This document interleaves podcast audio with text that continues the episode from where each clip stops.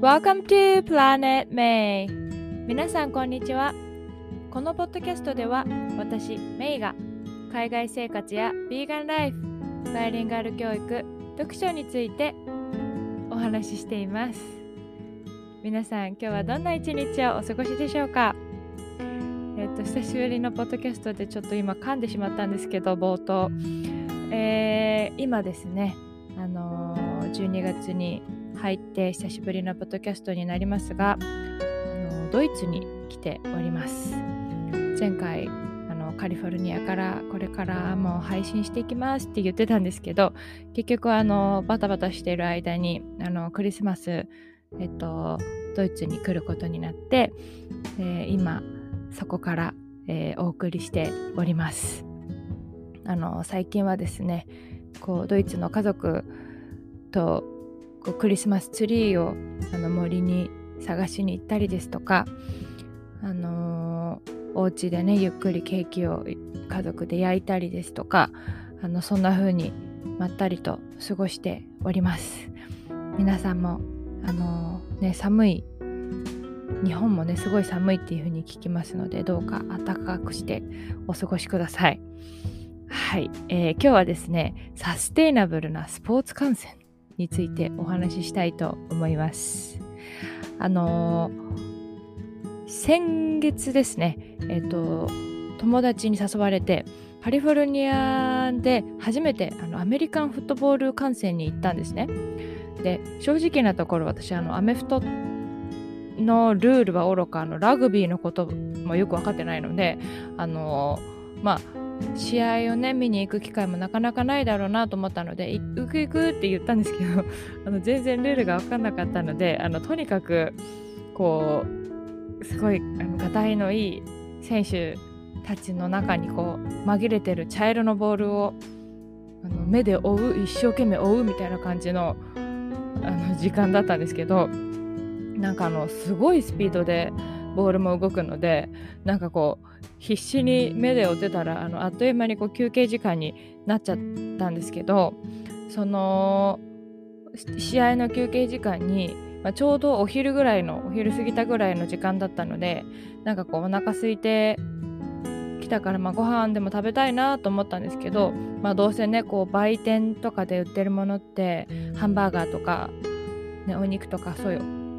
に肉系のお肉系のものしかないんだろうなと思ったらビーガンホットドッグっていうのが売ってたんですよ。であのー、あここにもビーガンのものがあるんだと思って、えーと、頼んで食べてみたら結構美味しくて、あのー、まあ、すごいシンプルなホットドッグだったんですけどそれを食べながらなんかあここにもまたこういうねビーガンとかベジタリアンの人のことも考えられたメニューがあっていいなって思ってたんですけどそれを食べながらあの先日読んだ記事をですね思い出してましてあの朝日新聞グローブっていう、えー、週末に出てるなんかあの特大版みたいなのでビーガンのことがすごい取り上げられてた時に読んだんですけどあのイギリスの田舎町にあるフットボール、まあ、サッカークラブのフォレストグリーンローバーズっていうチームがあるんですけどそのフォレストグリーンローバースって、えーと、世界一エコなサッカークラブって呼ばれてるそうなんですね。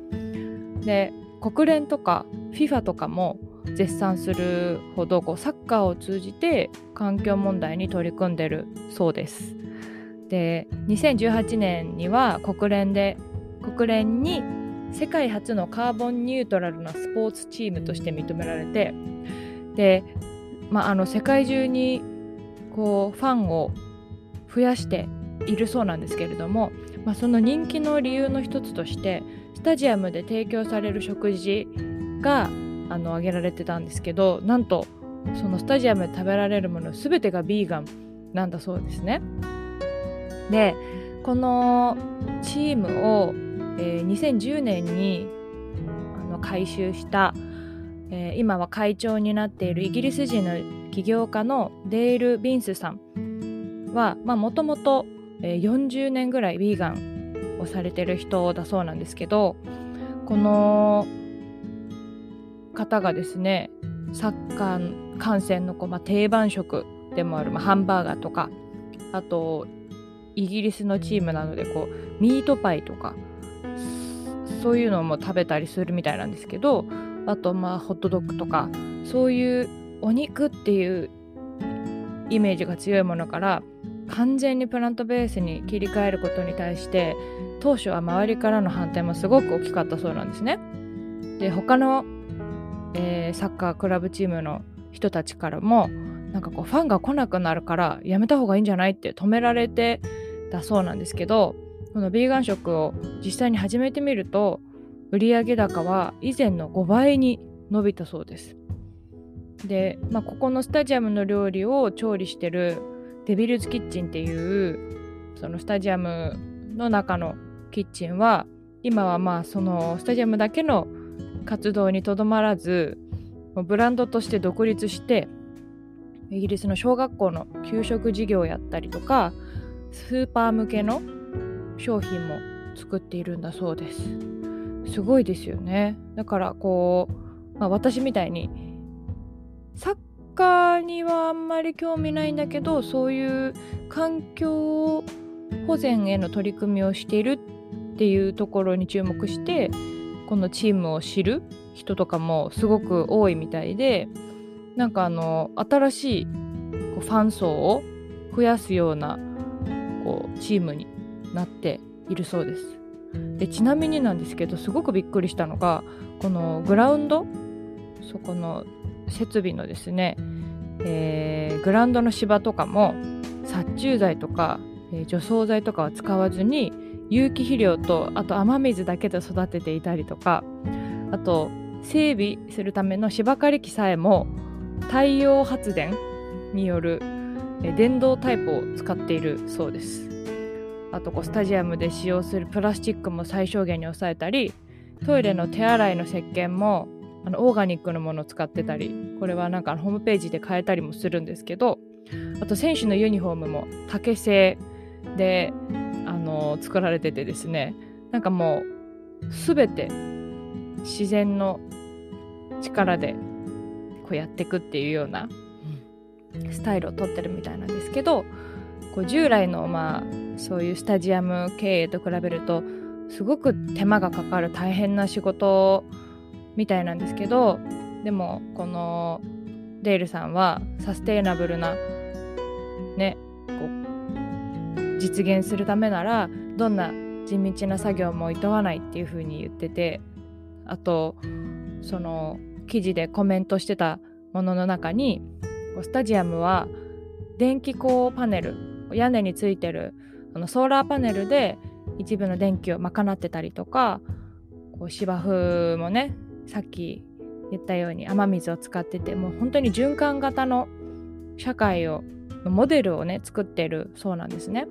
で、まあ、ビーガン食はもちろん肉食がもたらすこう今が問題になってる気候変動を考えるきっかけになるかもしれないだからそれをねあのすることが大事なんだっていうふうに言っててでこのサッカーチームのファンは菜食主義っていうのを知り、えー、電気自動車電気自動車のあのチャージするステーションとかもあるみたいなんですけど、まあ、それを運転し屋根に太陽光パネルを載せるファンになることで生活が変わるんですっていう風に言っててなんかこう本当に自分でこういう循環型社会のモデルを作り上げてスポーツチームをサポートすることで結果的にそのサポーターもサステナブルな取り組みについて知って自分も無理なく参加したりとか関心を高めたりすることができるなんてすごい素晴らしいなって画期的だなっていうふうに思って、はい、記事を読んでいました、うん、なんかこういうスポーツチームとか企業とかがもっともっと増えて